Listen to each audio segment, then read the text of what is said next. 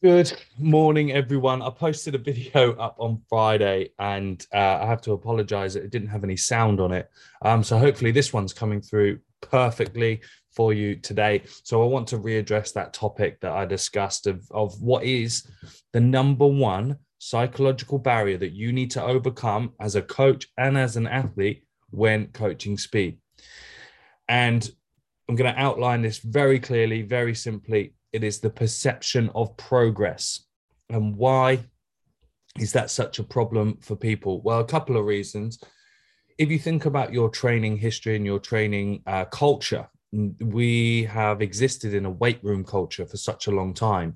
And do you, do you know why people gravitate to, to weights more so? Is that they're easy to measure? Is that progress is easy easy to gain? And also, technically, lifting weights is very easy you don't have to be a sophisticated mover to be able to squat up and down, sit on a box and stand back up, pick something up off the floor.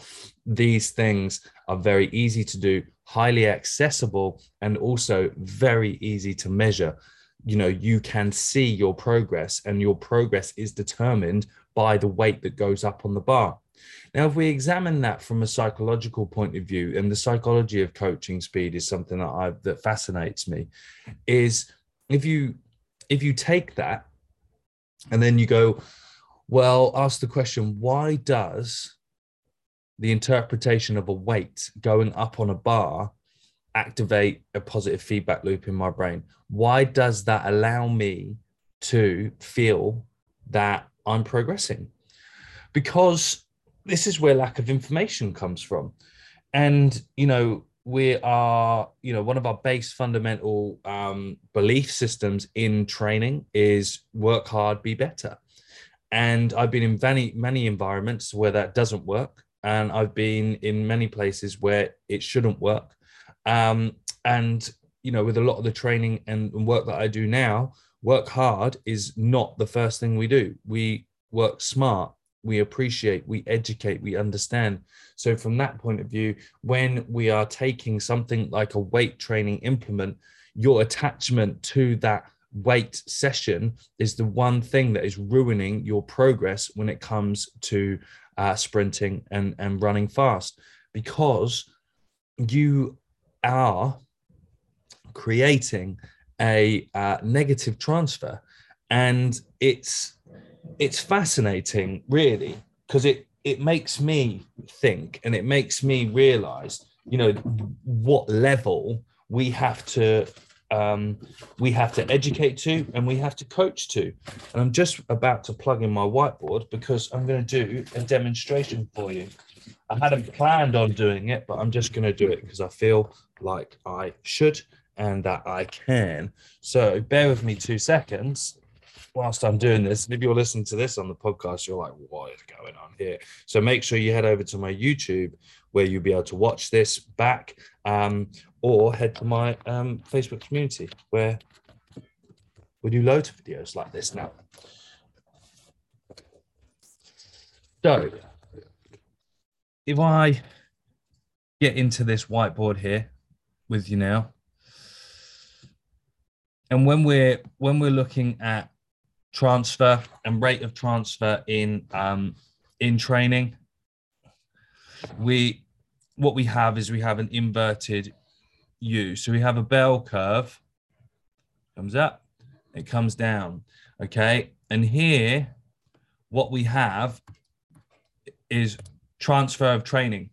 So whilst um on what you have within this within this bell curve, and we let's blow out this half here. So as we come down, right, we have this steep upward trajectory.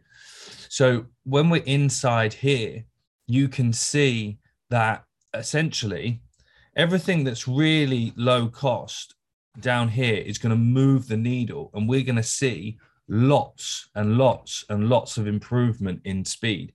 Um, and that in itself here is literally the relationships of what people assess from lifting weights to start off with. This is what people see. This is what people um, associate to, and this is what they anchor to.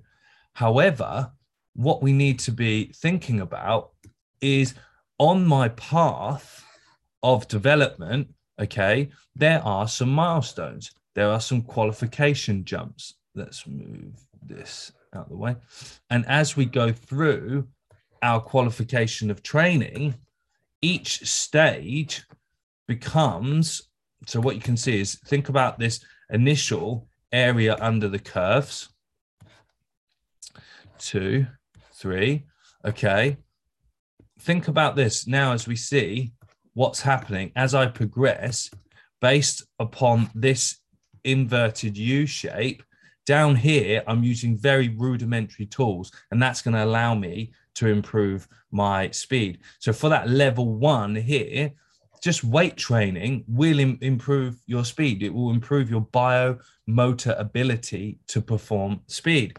But what will happen is if you keep doing that, then your um, then your rate of transfer actually you're you're gonna decay because you're going to blunt the adaptations that you've created and you're going to start creating negative transfer into your training.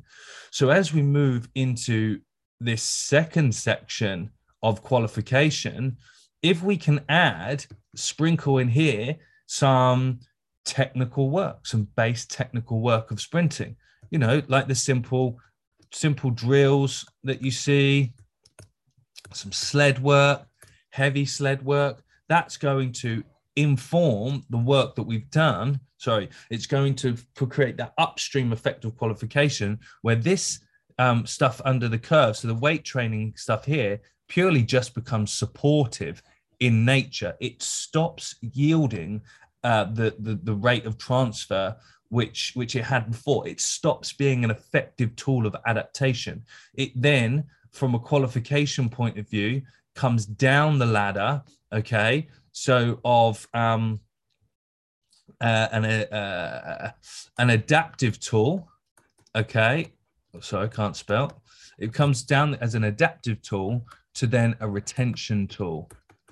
All right. And then we can talk about how the difference and the interplay of these two through the cycles exists at another later date. But the psychological barrier that you have to overcome is that feedback loop of um, weight and its association to progress and the reward of success which then informs. But as we've just described, that creates a downward tra- trajectory. And what we need to do is keep creating upward trajectories, trajectories for progress. And that's the insight to the psychology. And one of the ways that you do it is understanding that.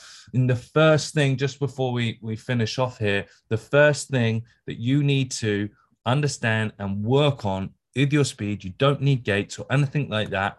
You this will test my spelling you need to work on efficiency. Technical efficiency creates re- repeatability. And once you have repeatability, you can then load because most of the time, a lot of you guys are going to be really strong. A lot of your athletes are going to be really, really strong, but they don't know what to do with that strength. So there you have it for today. Um, I hope you enjoyed. Drop a comment, you know, send me a message, whatever you like. If you enjoy this stuff, and ask questions because I will be going live in this group um, very regularly now to to keep answering your questions and, and producing more educational content like this for you. So have an awesome day, um, and I look forward to hearing from you soon.